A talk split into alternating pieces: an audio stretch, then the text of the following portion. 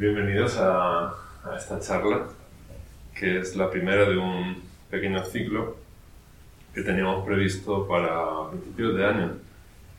Pero me pasé todo el mes de enero convaleciente, para mi sorpresa. Nunca había, había cogido dos, dos enfermedades seguidas. Me puse enfermo una semana y a la siguiente semana me volví a poner enfermo. Pues la segunda sé que fue gripea porque me hice la prueba y la primera, pues no sé, sería COVID o, o gripe o a saber. Tal, que acabé el mes de, el mes de enero bastante bajito de energía y de fuerzas y me tomado el de febrero para recuperarme. Iba a ser las charlas una semana sí, una semana no, pero como ya se nos echa encima Semana Santa, pues decidí hacerla a las 4 del tiro, para que esté ya con fuerza. Las charlas, aunque tienen sentido una tras de otra, pero se pueden escuchar individualmente y mi, y las, las, mi intención es grabarlas para luego subirlas a, a mi podcast, lo tengo ahí con telarañas. Y bueno, para quien, si no puede venir a todo el ciclo, puede venir a alguna, pues está bien, puedes poder escucharlo. El ciclo se llama, no me acuerdo cómo se llama, algo así como Camino con Corazón Camino con Corazón. Eh, la vía del Zen, Camino con Corazón, o algo así. Estaba buscando algún... Meditación Zen, Camino con Corazón. Es que estuve barajando varios títulos, al final digo, bueno, esto puede ser... Así que bueno, Camino con Corazón, porque la charla, esta voy a hablar un poco, pero sobre todo en la siguiente eh, hablaré mucho de del corazón de la confianza, que es una clave importante y que para mí está siendo una revelación, enfocar la práctica desde ahí y que compartiré con vosotros. Así que esta charla, algunos ya la habéis oído, pero como siempre que escuchamos el Dharma, parece que sea la primera vez, ¿verdad? Entonces, bueno, es como una introducción y esta tiene por título El despertar. El despertar. Buda, la palabra Buda significa despertar y y en el Buda Dharma, es la vida del Buda, el despertar es central, es un poco mm, el fin de nuestra práctica, se podría decir. Y bueno, no sé cómo os imagináis cada uno de vosotros el despertar, ¿no? pero mm, es curioso que de alguna manera sea el despertar como el fin o el objetivo de nuestra práctica, pero para nosotros, para los que seguimos la vida del Buda, el despertar no es fruto de la práctica. Entonces, ¿para qué nos sentamos en facén y nos duelen las rodillas? Estamos tanto tiempo ahí sentados. Pues eso es lo que, vamos, lo que voy a intentar dilucidar a lo largo de esta charla. Yo espero que, que os sirva de ayuda en, en vuestra práctica, porque todas las charlas van dirigidas a, a, nuestra práctica, a la práctica de hacer, a la práctica del Dharma y a, de alguna manera animarnos a sentarnos, animarnos a seguir indagando y profundizando en, en esta vida. Así que si el despertar no es algo que se produzca con la práctica, ¿cuál es el objetivo de la práctica del Zen?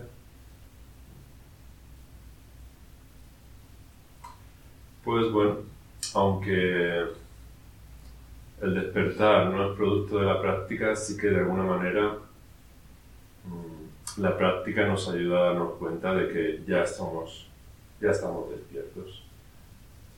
El despertar ya forma parte de lo que realmente somos. Lo que pasa es que, bueno, pues mm, al no tener una mente cultivada, no, nadie nos ha hablado de ello, en la escuela nos enseña, en, televisión hay programas sobre el despertar, pues no sabemos que ya estamos despiertos. Entonces practicamos para darnos cuenta de que ya somos seres despiertos, que el despertar nos pertenece por derecho propio. Así que realmente de lo que se trata es de abrir los ojos a lo que realmente ya somos. Y para ello nosotros utilizamos la herramienta de hacer, la herramienta de la meditación.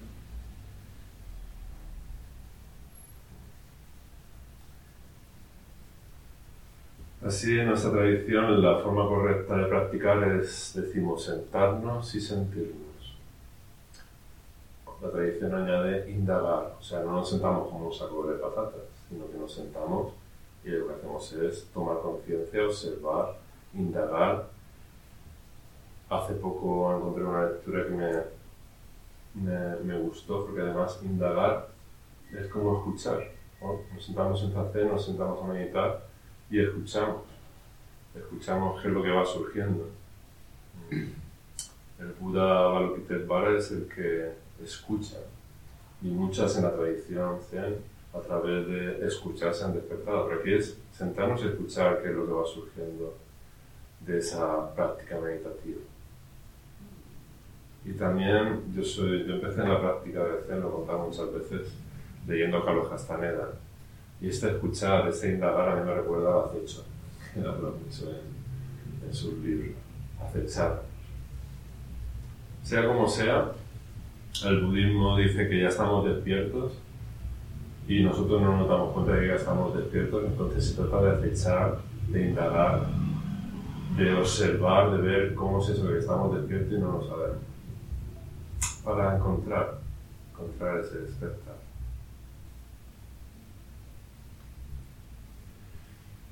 Y bueno, en esa clarificación, en esa escucha, pues seguramente lo primero que suele surgir es, bueno, mm, aflicciones, eh, emociones mm, que a veces son bastante dolorosas. Mm, negativas, ¿no? Es habitual que uno se venga a un, a un doy a practicar, a sentirse en paz y, y pleno y lo que se encuentra es con dolor, ¿no? dolor de rodillas, sufrimientos varios, malestar. Bueno, eso forma parte de lo que somos. Y eso hay que indagarlo y clarificarlo. Porque detrás de eso está lo que realmente somos. Está la bondad innata que somos. Y cuando clarificamos todo, digamos, esa, esa nubarrón de emociones aflictivas, pues lo que aparece es el sol radiante, el sol radiante que somos. Se podría.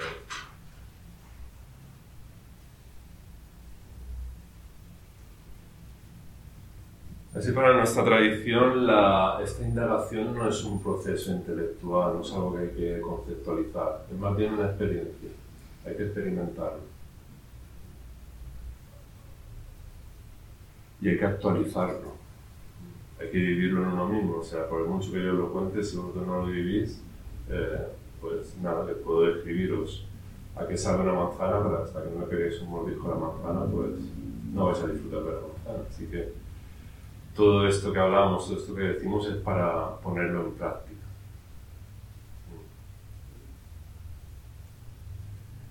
Por lo tanto, nuestra naturaleza despierta es algo intrínsecamente pleno y completo.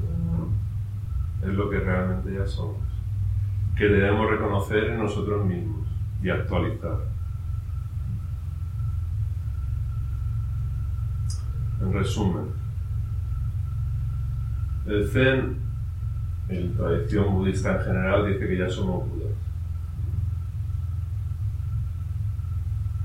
Eh, me acuerdo de, de un pasaje de Santideva, de Santideva, que tiene un, un escrito que se llama La Marcha hacia la Luz, que es el Bodhisattva por excelencia. Y cuando él se despierta en su iluminación, ve Budas por todas partes. ¿no? Y eso, cuando lo, lo vi por primera vez me, me chocó un montón. O sea, iba viendo Budas en, todo, en todos los seres. ¿no? Desde la perspectiva del despertar, ya somos Budas, ya estamos despiertos. Desde la perspectiva de, de nuestra mente condicionada diaria, pues estamos bastante lejos de esa percepción. Estamos más bien en, en, la orilla de, del dolor y el sufrimiento. Condicionados por los patrones negativos que no nos dejan ver nuestra naturaleza original, que es, por definición, libre de todo sufrimiento.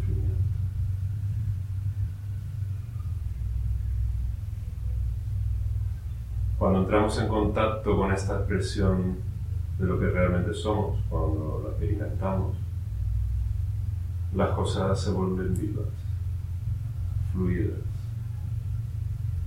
íntimamente conectadas entre sí.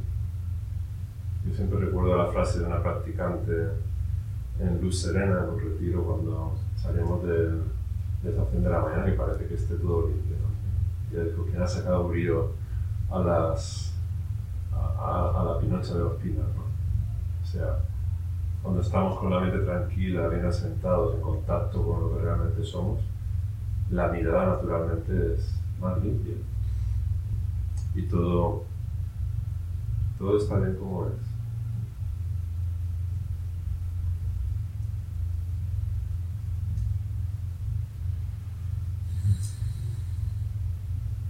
Cuando entramos en contacto con, con esto, pues hay muchas maneras de, conceptualizarlo, de llamarlo, pero bueno. Mm. Se podría decir que, una de sus características más importantes es la flexibilidad, la naturalidad, la capacidad de adaptarse a las circunstancias, gracias a una sabiduría natural que surge que nos ayuda a hacer lo correcto en cada situación, sin esfuerzo.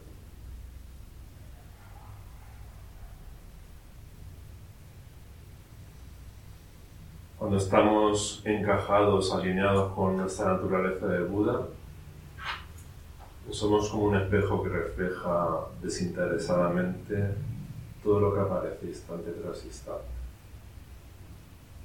Esta metáfora a mí personalmente me gusta mucho y, y me parece muy profunda cuando estamos en Zazen, bien conectados, bien encajados. Ese espejo que lo refleja todo sin tomar partido ni por ni contra.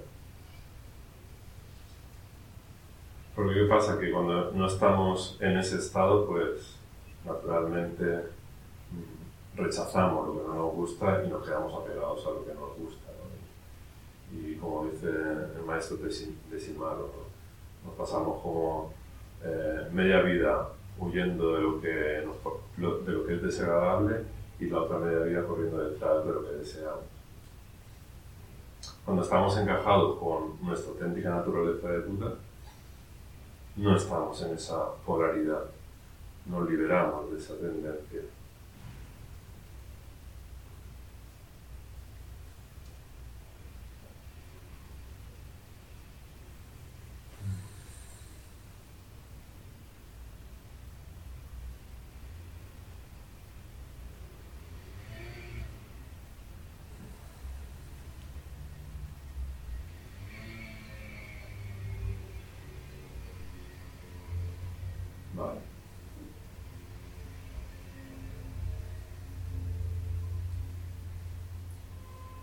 Y luego tenemos el yo, el yo y lo mío. Por un lado, nuestra auténtica naturaleza original, cuando conectamos con ella, vivimos a través de ella, mm, digamos que fluimos la realidad, que es cambiar por definición. Pero cuando no estamos conectados con ella, ¿en qué estamos? Pues estamos en, en el yo y lo mío, que decimos en la tradición.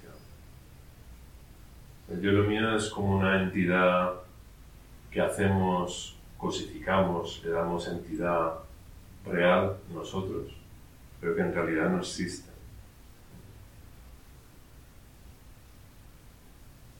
Y eso es lo que vamos a intentar dilucidar, porque a mayor apego a esta entidad que creamos ilusoriamente, a mayor apego, mayor sufrimiento. ¿Por qué? Porque es contrario a como somos en realidad. En realidad, cuando estamos, como decía, cuando estamos conectados con lo que realmente somos, somos libres, abiertos, fluimos, sin problema con los cambios y somos puro potencial. Pero cuando nos apegamos a una imagen, a ese yo y lo mío, entonces estamos como encorsetados. Es justo lo contrario. Estamos ahí atrapados por nuestra propia ilusión. Y la razón por la que experimentamos sufrimiento es justo proporcional al apego que tenemos a esta autoimagen de yo.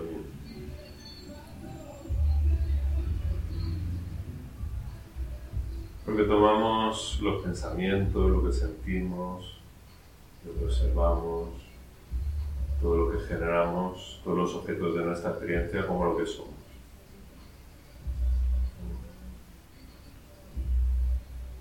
Pero como eso no es lo que somos, pues una metáfora.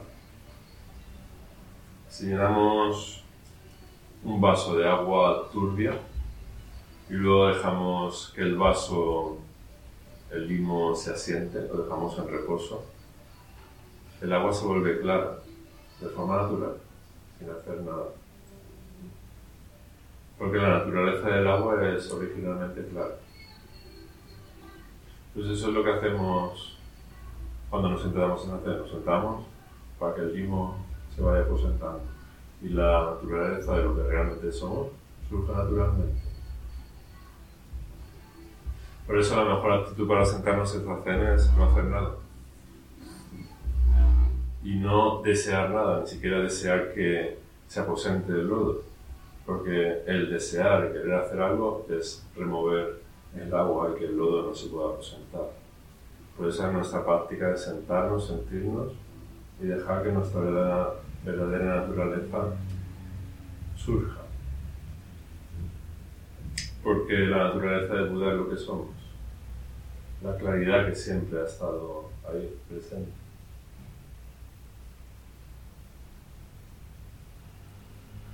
Y esto tiene que, como decía antes, tiene que ser una experiencia porque a partir de esta experiencia cambia, cambia nuestra percepción de la realidad. Este es el despertar experiencial. Dice, el agua retiene las partículas del limo sin resistir su presencia ni cambiar su verdadera naturaleza. Y lo mismo ocurre con nosotros.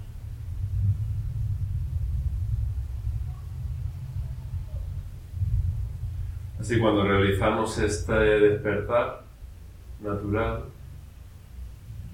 en el budismo lo llamamos prasna, sonando de prasna. Lo llamamos prasnia, que la traducción podría ser sabiduría, pero no es una sabiduría que se obtenga escuchando una charla o leyendo libros, sino es una sabiduría experiencial. Una sabiduría opera libre.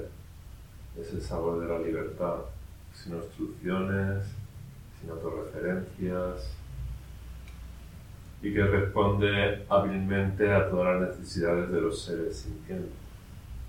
Es la sabiduría del Bodhisattva. Y eso también lo llamamos compasión. Es sabiduría y compasión en nuestra tradición unido. Compasión en el sentido de nuestra cultura, no es tener lástima, esa compasión, sino es una compasión que escucha el dolor en el mundo, el sufrimiento y actúa. Tiene, tiene el carácter de, que hace, toma, toma la acción correcta.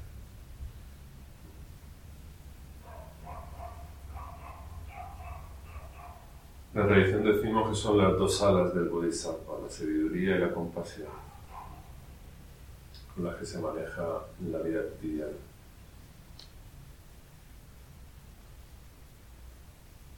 Bien, pero todo eso está muy bien. Pero ¿por dónde empezamos? ¿Por dónde empiezo a hacer ese trabajo que me permita conectar con esa naturaleza y a vivir desde, ese, desde esa libertad de, esa paz y de esa sabiduría. Pues bueno, tenemos que trabajar de alguna manera en dos sentidos. Lo que nos impide conectar con, con lo que realmente somos, en, en la tradición lo llamamos los tres venenos, que son el apego, el rechazo y la indiferencia. Las emociones aflictivas en general tenemos que trabajar en, de alguna manera mm, eso, ir clarificándolo y mm, poniendo orden. Y por otro lado, tenemos que trabajar en el sentido de, de conectar con el corazón de la confianza, lo llamo yo. O sea, con la confianza en que lo que realmente somos Buda, conectar con ello.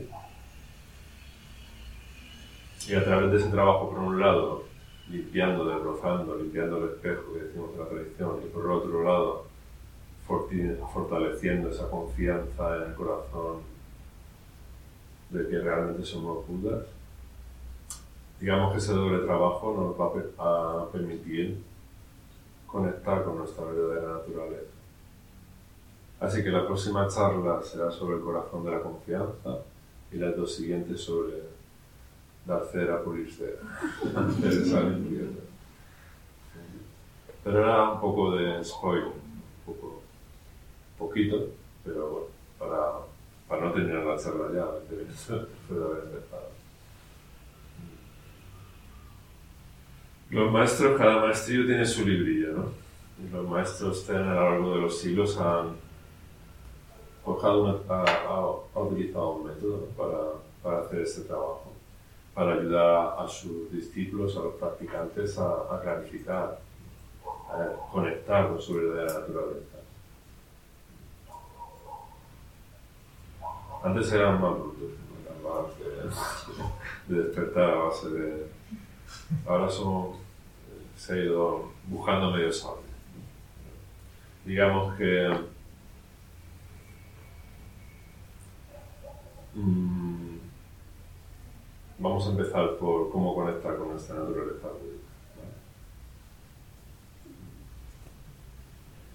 Para empezar, nuestra naturaleza búdica es inconcebible, o sea, no la podemos atrapar con el intelecto. Entonces, bueno, de alguna manera eh, por eso el, el maestro de Simaru, el libro del Sin Sin Min, que es el, el texto zen, digamos, más antiguo de la tradición. Sin Sin Min es del maestro Yatsi Senka, que es patriarca chino.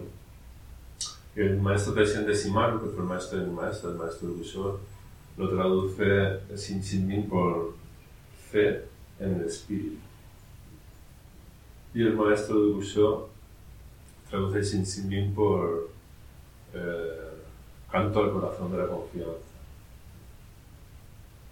Así que yo me he ido más por el corazón de la confianza, porque soy discípulo del maestro. Pero digamos que como es inconcebible, mm, de alguna manera hay que tener esa fe, esa confianza que no es una confianza ciega, una fe ciega, sino mmm, como es algo que va más allá de nuestro intelecto y ahora los seres humanos del siglo XXI, todo lo que no esté en el intelecto, sea científico, como que descartado de entrada, pues aquí de alguna manera hay que tener esa confianza, esa fe y eso irá dirigida a la próxima charla, como decir. Pero de alguna manera mmm, tenemos que tener esa confianza en que, en que ya somos Buda. Porque, bueno, al menos como potencial, tenemos el potencial de despertar. Potencial es la posibilidad. Si careciésemos de este potencial, entonces, por mucho que practicásemos, sería inútil. Una semilla de manzano, en las condiciones adecuadas, produce un manzano porque en la semilla está el potencial de producir un manzano. Pues un poco la práctica es igual. Lo que hacemos con los retiros que hacemos en el Templo de Luz Serena, con la práctica que tenemos aquí semanal, con esta práctica diaria, es crear las condiciones para que la semilla del despertar florezca. Todos los seres, incluso los asesinos, tienen el mismo potencial de despertar. Digamos que somos posibilidades de, de Budas. Hay una historia que está en un librito, yo creo que estará por ahí por la biblioteca. Es un librito amarillo pequeñito que se editó hace muchos años que habla de, de Angulimala, la historia de Angulimala, que es un asesino llamado que vivía en la época del Buda, Angulimala. Era un joven devoto practicante, pero de otro camino, no era budista. Y era muy guapo, era muy atractivo. Y la esposa del maestro, ahí los maestros tenían la esposa, se enamoró de Angulimala, que era discípulo de, de su maestro. Y ella trató de seducirlo, pero él se resistió.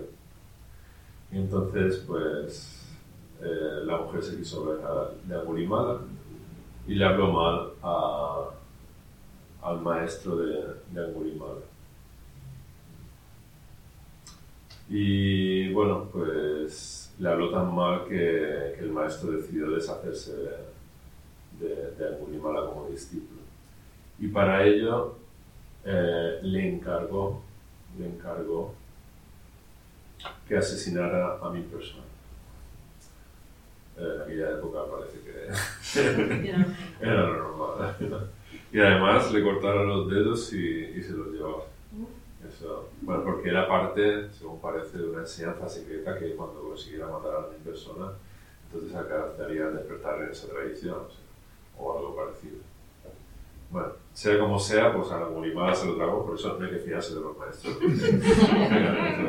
hay que ser, tener siempre una mente crítica, incluso lo que os digan los maestros, no perdáis esa mente crítica. La duda, ¿no? la duda siempre, la buena duda es importante. Bueno, entonces, pues Angulimala, buen discípulo de su maestro, empezó a matar a personas y se dice que se fabricó un collar con los dedos de las personas que, que asesinaba. Y así hasta que llevaba 999 personas que asesinaba. Y en ese frenesí de matar para conseguir la enseñanza secreta de su maestro, se le fue la olla de la cabeza. Porque claro, esa energía, imaginaos, se volvió, se cayó víctima de su propia locura. Llegó a la víctima número 1000 y fíjate tú que se tropezó con el Buda. Se, se tropezó cara a cara con el Buda y dijo, mi última víctima. Y empezó a correr hacia el Buda y por mucho que corría no lo alcanzaba, y solo tenía a pocos metros. Pero corría y no alcanzaba al Buda. Y entonces le dijo, detente, detente, te tengo que matar. Y el Buda le dijo, yo ya hace mucho tiempo que me detuve, el que no te detienes eres tú.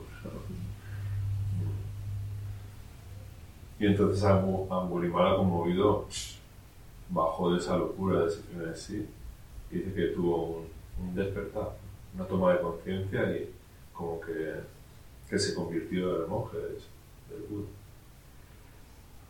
Y se convirtió en monje y fue tanto su entrega a la práctica del Buda Dharma que, se convirtió en Arahat, que es un despierto, en una persona liberada, y entró incluso en el Nirvana. O sea, porque la semilla del Buda estaba en que fue, aunque mató a 999 personas.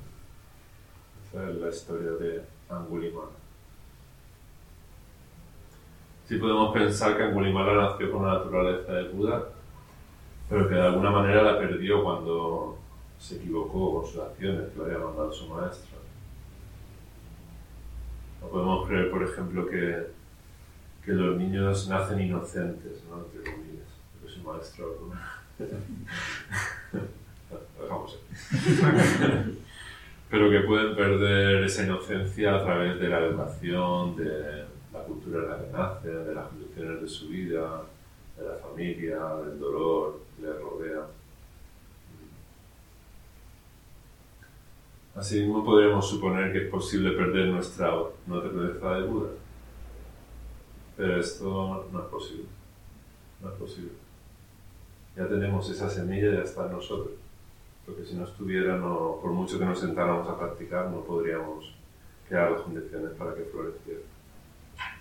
Por eso esa fe en que esa naturaleza despierta está ahí es, es así. No hay más vuelta de hoja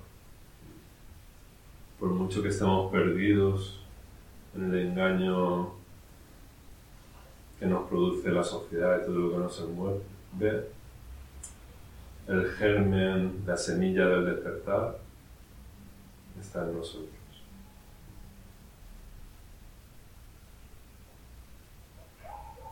Así que cuando despertamos, esta semilla se manifiesta en sabiduría, pero cuando no despertamos, la naturaleza de Buda se manifiesta como ignorancia. Y eso lo que nos produce el dolor y sufrimiento a nosotros mismos y a todos los que nos rodean.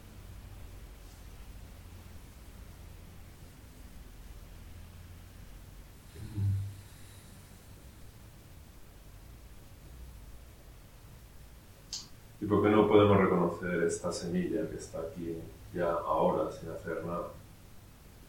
Porque, bueno, estamos cegados por, por nuestra manera de procesar la realidad, puede decir, por, porque todo gira en torno a yo, mi, conmigo, y sobre todo en, esta, en el siglo XXI ya es hasta evidente. en la época del Buda igual, pero ahora es la sociedad vez más egocéntrica, ¿no? cada vez todo para mí, nada más que destruzar.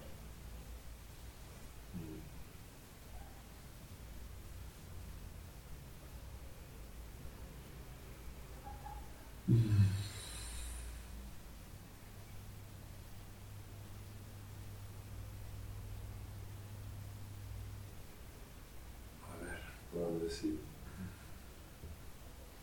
No insistir más, yo creo que este punto queda claro. De alguna manera, cuando conectamos con nuestra auténtica naturaleza, cualesquiera que sean las dificultades que enfrentemos en la vida, todo está bien. Esto es más fácil de decir que, que de poner en práctica, ¿verdad? Pero cuando uno está conectado con ello, es capaz de confiar en que la naturaleza es sabia y, y sabremos, sabremos salir de, del embrollo en que a lo mejor nos hemos metido por nuestra propia inconsciencia. Pero conectando con la sabiduría despierta, pues seremos capaces de, de afrontar todo lo que surja.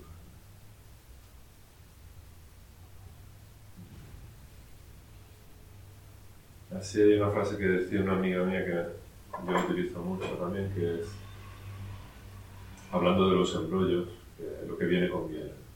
Porque lo que viene, a lo mejor podemos estar muy dormidos, muy ensimismados y cuando vienen los problemas en la vida, que por definición más pronto que tarde van a llegar, pues eso, en vez de utilizarlo para, digamos, hundirnos, lo podemos utilizar para, para despertar, vivir más despiertos y conectar con esa sabiduría innata.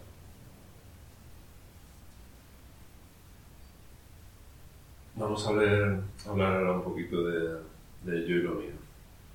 Hemos hablado de la fe en el espíritu, del corazón de la confianza, que lo desarrollaremos en la siguiente charla más. Es una charla que, que tengo ganas, ¿verdad? Porque cuando doy una charla, el que más aprende soy yo, porque estoy más cerca de la enseñanza, yo. y esa la he preparado con mucho cariño y, y así os animo que vengáis a, a la siguiente charla. Porque yo y lo mío.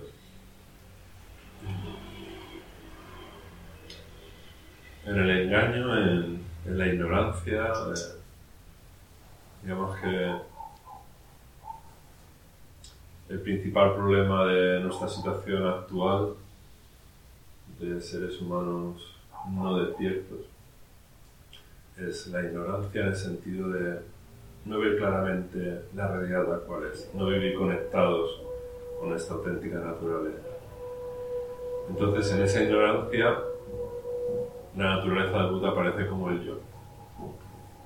Como el yo, como si fuera lo único que existe. Y como ya hemos visto, el yo es una construcción. Es una construcción y, por tanto, irreal. Y solo aparece como real porque de alguna manera le otorgamos nosotros ese sentido de mí, yo, conmigo. Y sobre todo porque nos aferramos, como vamos a ver. El key de la cuestión es que nos, nos quedamos apegados a esa construcción.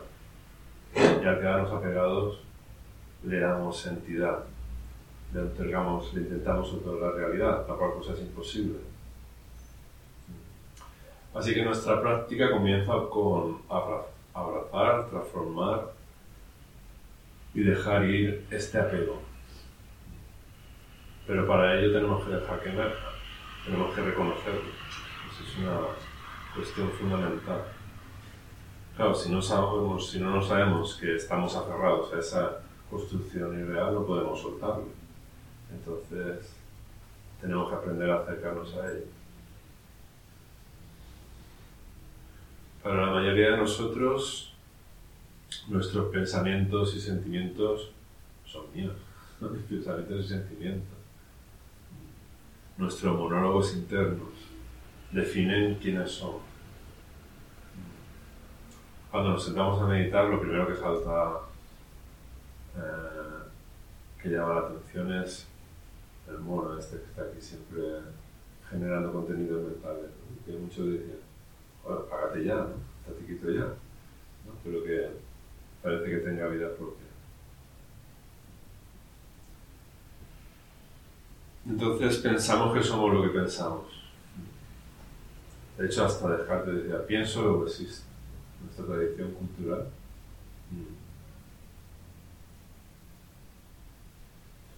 De alguna manera estamos completamente entrelazados con esos pensamientos, con esa automática, con todo ese funcionamiento y nos resulta muy difícil entender que somos algo más allá de eso que está continuamente funcionando. Mucho, somos algo más allá de nuestros gustos y disgustos. Que originalmente somos libres.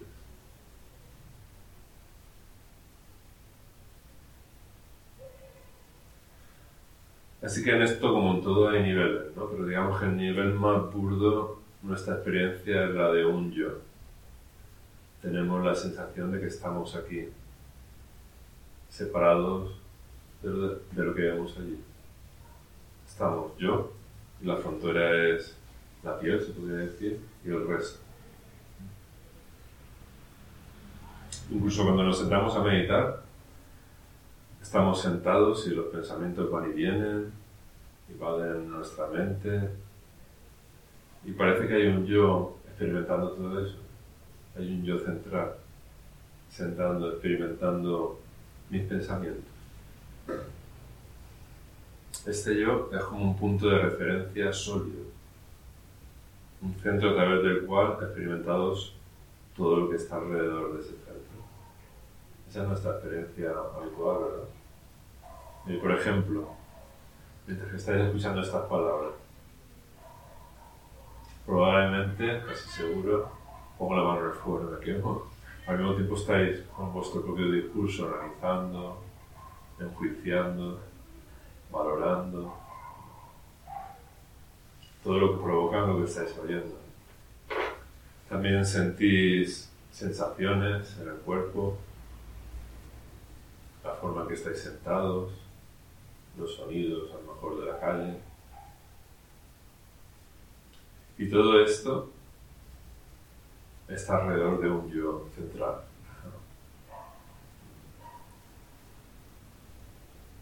En este nivel sentimos que hay una mente que contiene todos esos objetos y que hay alguien, un yo, que posee esa mente.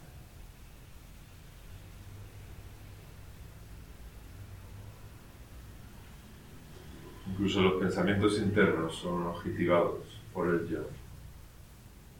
Sentimos que somos un experimentador y que todo tiene sentido a partir de ese yo.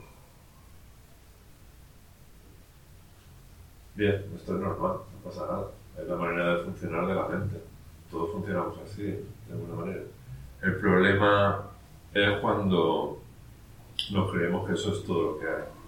Y cuando nos apegamos a esta sensación del yo y lo mío. Porque lo cosificamos, le damos entidad. En nuestro apego lo que nos nos impide ver que somos algo más.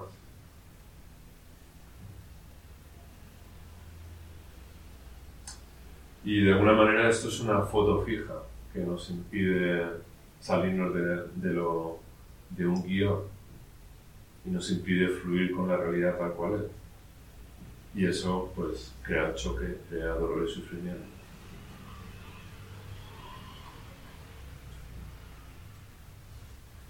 Porque cuando nos apegamos a algo que no existe, naturalmente tomamos decisiones erróneas y experimentamos las consecuencias. Cuando intentamos defender con todas nuestras energías este...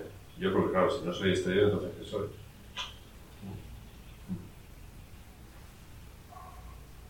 Y ahí es donde generamos, por ignorancia, dolor y sufrimiento en nosotros mismos y en todo lo que nos rodea.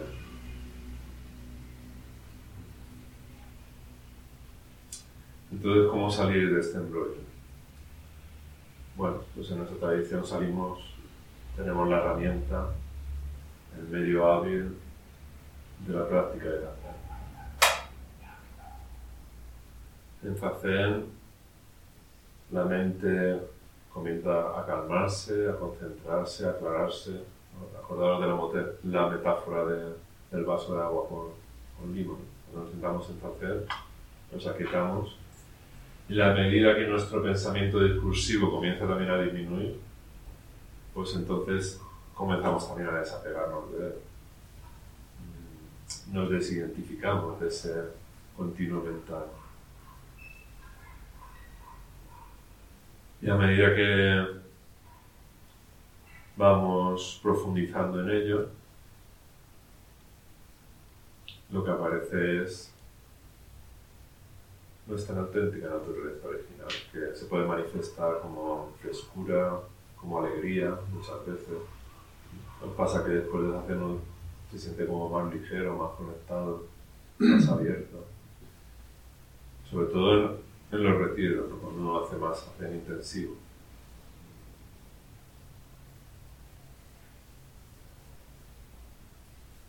Si profundizamos, incluso aunque estemos en el centro de la ciudad, digamos perros, niños, coches y tal, las cosas pasan, pero no nos quedamos enganchados a ellas. Somos como ese espejo del que hablaba Eso es un síntoma que hemos bajado a un nivel más sutil, digamos, estamos más en esa conciencia espejo, en ese samadhi,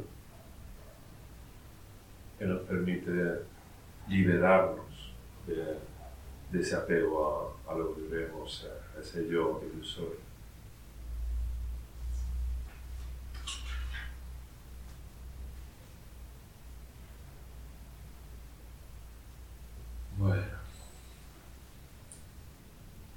Y en conclusión, para terminar, si ya tenemos un, debate que es más divertido, porque ya veo algunos que empecéis a, dormir.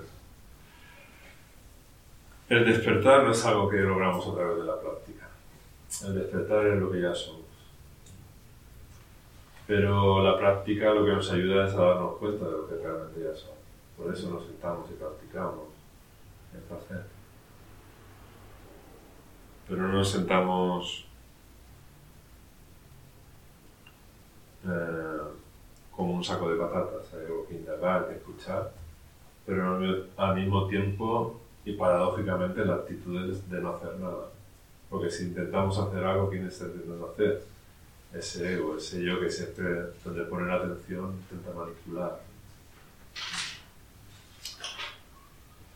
Así que reconocer que nuestra naturaleza, lo que realmente somos es Buda, nos permite vivir con sabiduría, con pasión, con apertura, con confianza, con bondad,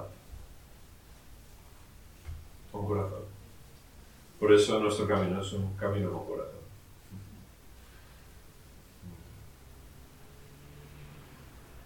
Así que necesitamos el yo para vivir, para relacionarnos, pero no somos ese, solo ese yo, ni mucho menos somos mucho más.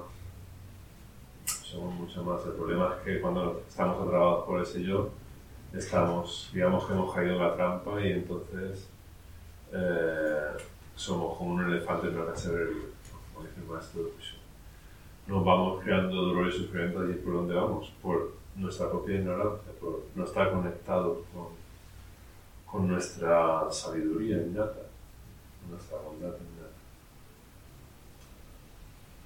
Así que bueno, esta es la charla inicial de este ciclo y, y espero que sea un ciclo clarificador. Y, y lo bueno de, de, impartir el ciclo es que yo es que voy a estar en todas las charlas. Así que van a ser cuatro seguidas, o sea que va a haber cuatro días que no va a haber práctica online, lo digo para los practicantes de amigos del CER. Pero bueno, tenéis el resto de la semana para practicar y los viernes, los próximos tres viernes habrá también charla.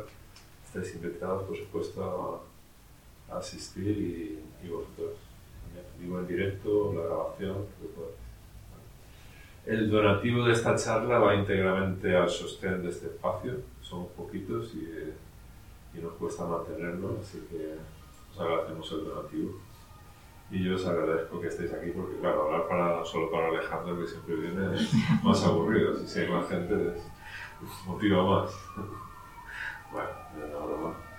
Y ahora sí que me gustaría que charlemos, cómo, cómo lo sentís, cómo lo veis. Cómo... No sé si se va a escuchar. Acaba de poner paloma que se te oye un poco lejos. Desde, Sí. desde hace poco. ¿Desde hace poco? Sí. Pues, a ver, no sé. No sé si le puedo subir su sonido al micro. No sé. A ver, igual me he tocado esto. Sí, sí, se me oye. Asiente, Paloma, ¿se me oye?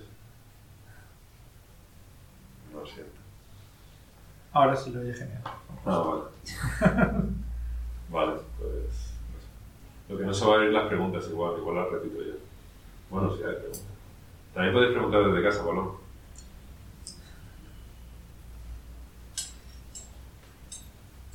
Si las escribís, Alejandro, me darle. Y así rompéis el fuego, porque aquí veo la cosa. Ahí, Julio.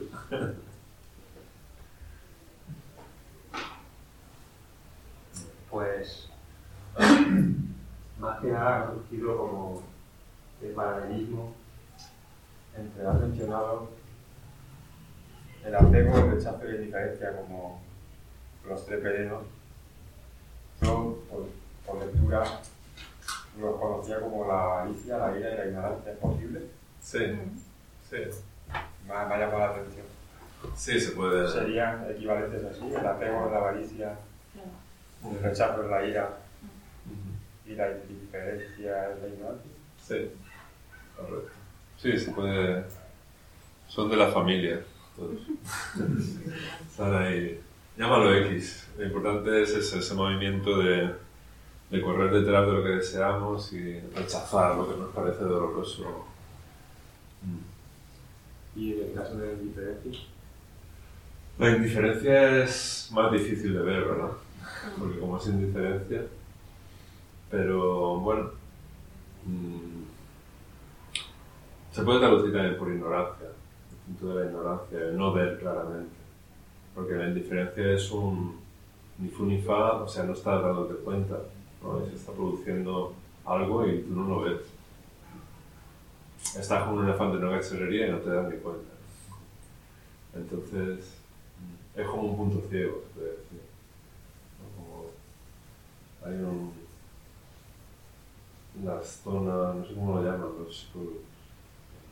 Bueno, es como un punto ciego que no, que no somos capaces de ver.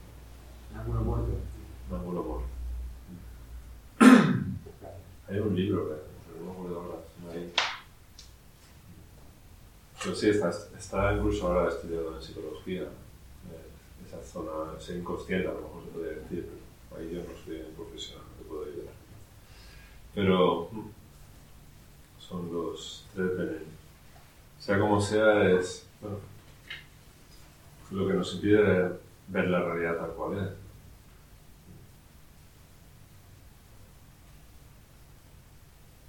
Pero lo mejor de, lo mejor de todo esto, es que no hay que hacer nada. Ni siquiera comprender los tres venenos ni nada. Porque nuestra práctica, mira que es sencilla, es sentarnos y dejar que, el cielo se repose. Y que el agua se aclare, se clarifique y, tener esa confianza de no hacer nada. Esto, ahora me siento aquí como Hostia, no me hace falta. Así mejor. Así de- Mm. Gracias, Julio, por romper el hielo y así otra pregunta. Por favor. Iba por lo que acabas de decir, si los ibas a explicar un poquito más, porque o sea, los tres venenos realmente es prácticamente cómo nos movemos y cómo nos comportamos. Mm. Entonces, ¿cuál es la alternativa?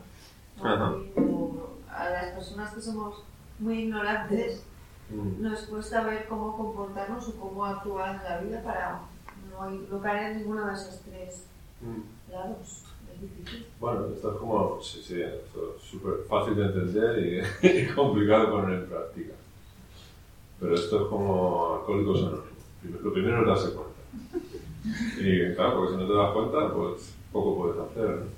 Y una vez que te das cuenta, confiar en tu sabiduría innata, que es pura bondad y que no quiere el, el sufrimiento ni para ti ni para nadie que está a tu alrededor. Entonces, confiando en esa sabiduría, uno va haciendo acorde a su nivel de sabiduría. Y a veces hay que equivocarse, y en el momento que uno se equivoca, pues pide perdón y toma nota y aprende. Pero no hay receta, no hay manual de practicante para la vida cotidiana. Eso no tiene.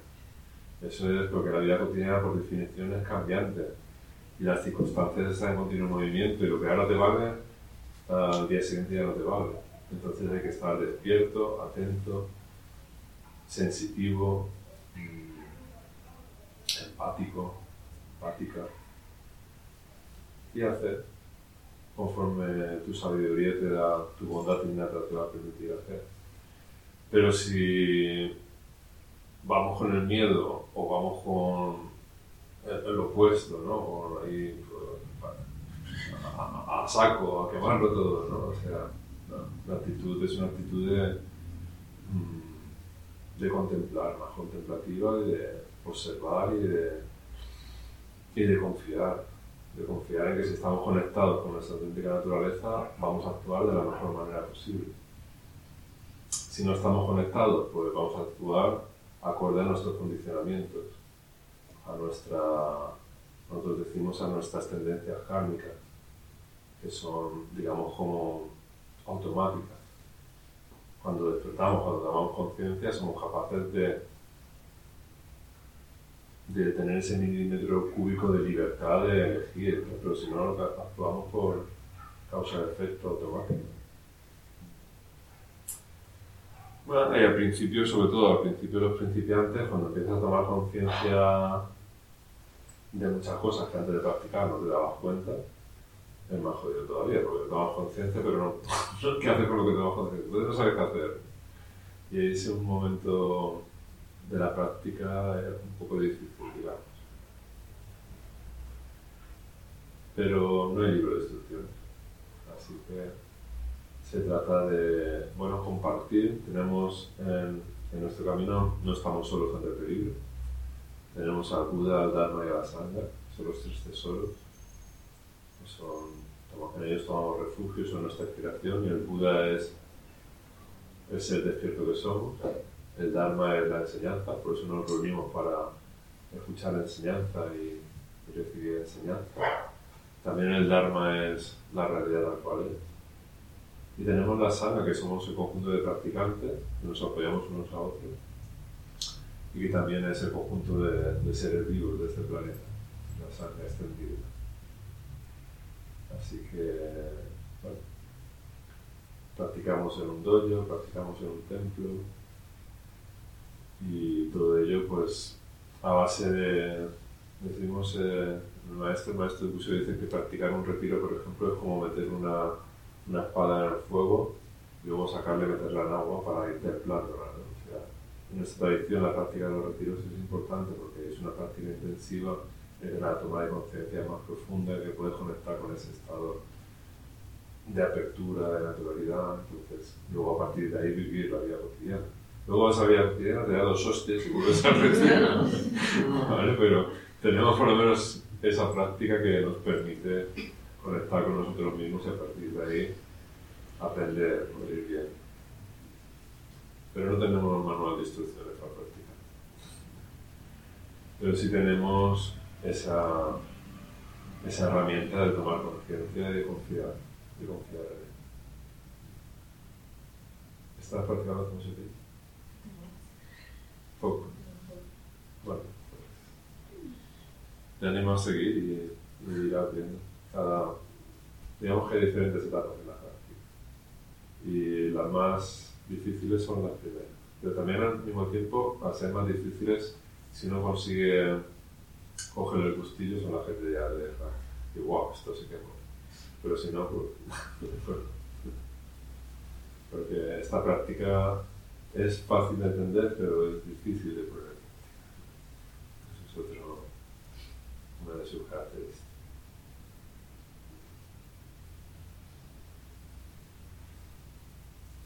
Uy, peligro. Voy a avanzar. Siempre he escuchado que, que se define como la aspiración al despertar. Pero si ya estamos despiertos, no habría que cambiar la definición, sería aspiración a darte cuenta que estás despierto. Claro. Que no es la definición que se usa normalmente.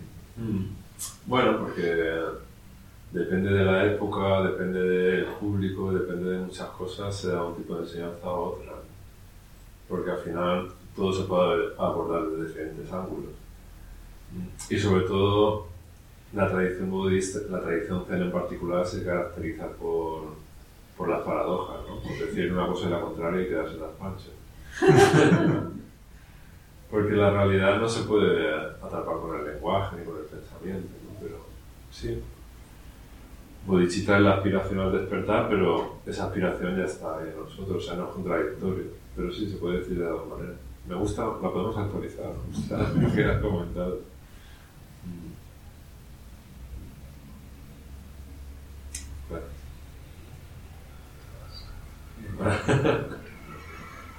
Que la, la otra versión para mí era muy chocante. Bueno, La otra versión para mí era muy chocante, porque eh,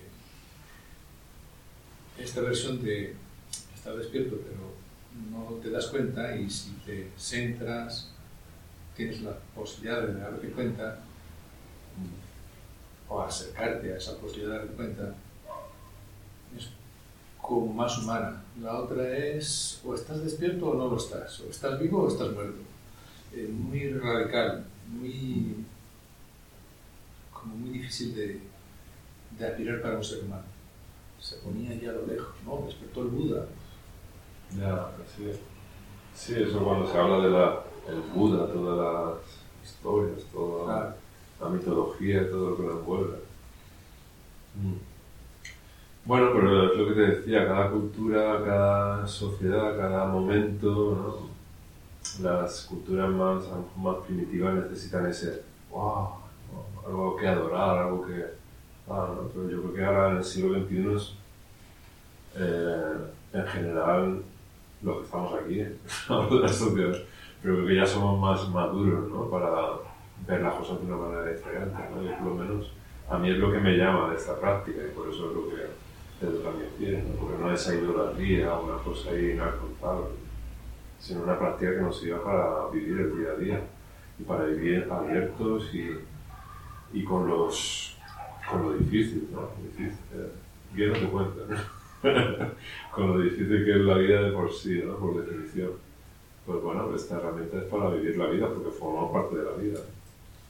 Y cuando nos sentamos, nos sentamos con todas nuestras circunstancias. Aunque nos sentemos en un templo replicado, en un valle y tal, cuando te sientas, te sientas con todas tus circunstancias.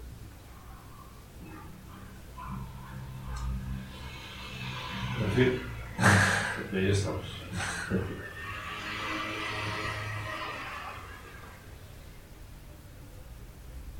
A mí me gusta preparar las charlas por eso, porque investigo, indago, tal, y lo que lo comparto es lo que a mí me toca el corazón. ¿no? Entonces, pues, si os sirve para vosotros bien, y si no, para mí me sirve. así que- para mí yo y lo mío te sirve.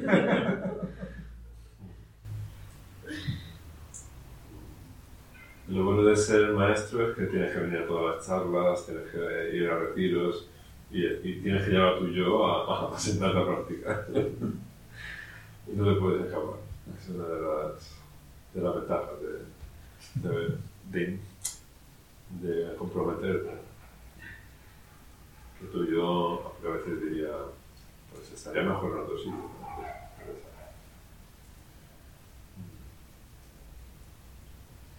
Porque hay una parte de nosotros como que sabe que se siente insatisfecha y que, que falta algo, que esto aquí esto no funciona. Y esa es la que nos impele a, pues, a sentarnos, a buscar, a venir a una charla. Pero hay otra parte que, que no quiere saber nada de todo esto, que lo que quiere es estar lo más cómodo y no me, no me cuentes historias y déjame tranquilo. Pero eso es como la avestruz que mete la cabeza bajo tierra y, y pan para hoy, hambre para mañana. La práctica, lo que sabéis, pues es como. es, es difícil. es difícil que te duele la rodilla y no puedes moverte. que estés incómodo y que no te puedes mover, pero, pero tiene. A ver, a nosotros nos compensa, ¿verdad? Por lo menos de momento.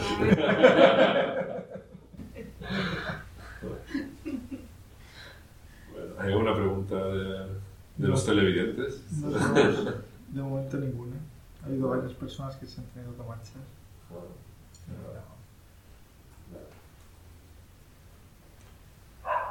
Bueno, Claro.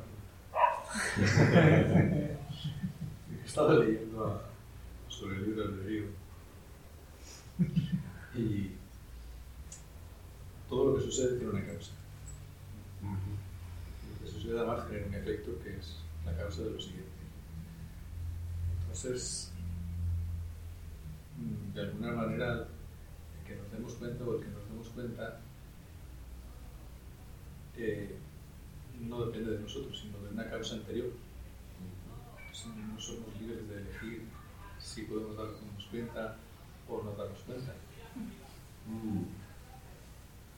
Bueno, por eso, mm, pero digamos que venimos, eh, desde el punto de vista del Buda venimos con unas tendencias kármicas, cada uno de nosotros. Y por eso, bueno, bueno, esta enseñanza a pronto os puede tocar, o ni fu ni fa, y, y a, otras, a personas dicen, oye, en esto, y dices, guau, me voy a sentar y hasta que no me despierte no... Voy a contar eso que dice el maestro de Izan, yo me voy a poner hasta que no me ilumine no me, no me levanto. ¿no? Y otras personas ni fu ni fa, ¿no? Tenemos ahí, digamos, nuestras propias tendencias. Mm. Entonces, bueno, mm, los maestros de la transmisión lo que hacen es mantener viva la transmisión. Entonces, eso es causa de que estemos aquí ahora escuchando, ¿no? Que el maestro de Simaru viniese a, a Europa a transmitir el Dharma, que el maestro de Kusho fuese a París a recibirlo y que haya estado toda su vida dedicada a esto, pues ha sido causa de que ahora estemos aquí sentados escuchando esto. Pero luego, claro, cada uno dentro de uno mismo pues tiene sus propias tendencias y así, digamos que actúa. ¿Qué pasa con el despertar? Mm, Que digamos que es como un, un parar el juego, ese automatismo de causa-efecto automático, te da ese milímetro cúbico de libertad de decir, eh, esto causa dolor, sufrimiento a mí y a lo que me rodea. Entonces, esa toma de conciencia ya te hace cambiar la tendencia, no actuar automáticamente. Entonces, ese, ahí para mí es donde entra el libre albedrío, pero siempre y cuando haya conciencia.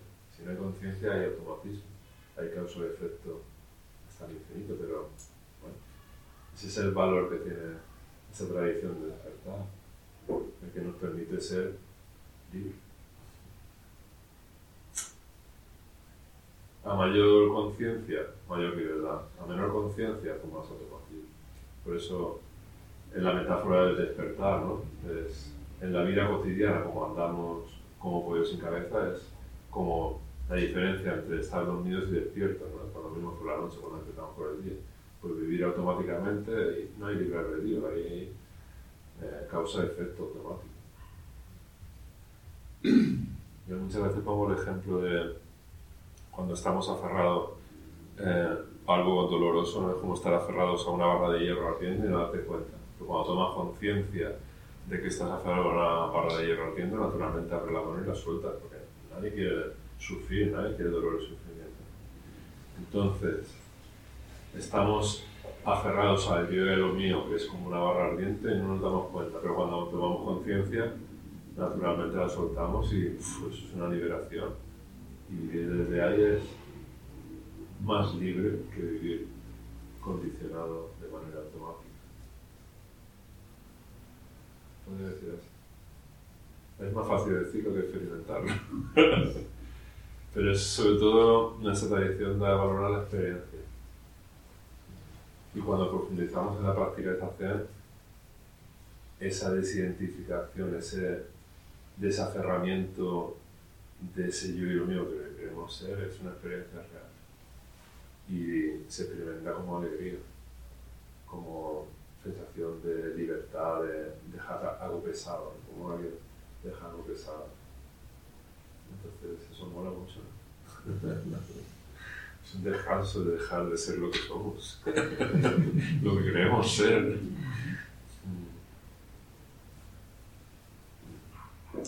Sobre todo, una experiencia también muy bonita que se da en la práctica meditativa es cuando observas los contenidos mentales y te desapegas de ellos. Y dices, joder, pues si esto tiene idea propia, yo pensaba que pensaba, pero no, si esto se piensa solo. No necesita que yo esté ahí, esto funciona automático y tiene vida propia.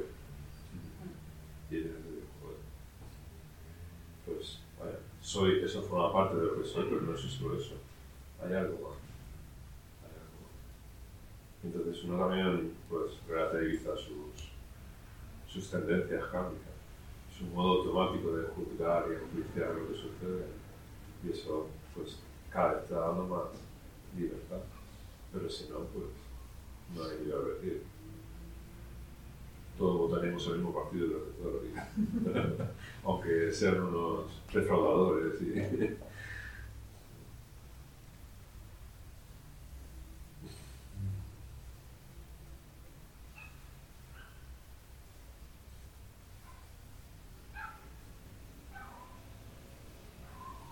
Bueno, no sé si para las siguientes charlas, si a lo mejor empezar con una meditación, esta no la primera no quería, pero recuerda las siguientes, normalmente en la práctica de los viernes hacemos de 9, de 8 a 9 y media. Entonces, como vamos a estar cuatro semanas sin practicar, a lo mejor empezar con una meditación de 15, 20 minutos, luego una charla de 3 cuartos de hora, 50 minutos, y luego una pequeña tertulia que mí no me gusta lo de compartir y, y parece bien. Y así no estamos cuatro días sin práctica que sea una práctica meditamos un poco. Pues nada, pues muchas gracias por venir a la charla. Os invito a que vengáis a, a las otras tres y los que podáis, pues la grabaré y la compartiré en mi página web de ansoriano.com. Muchas gracias. Gracias.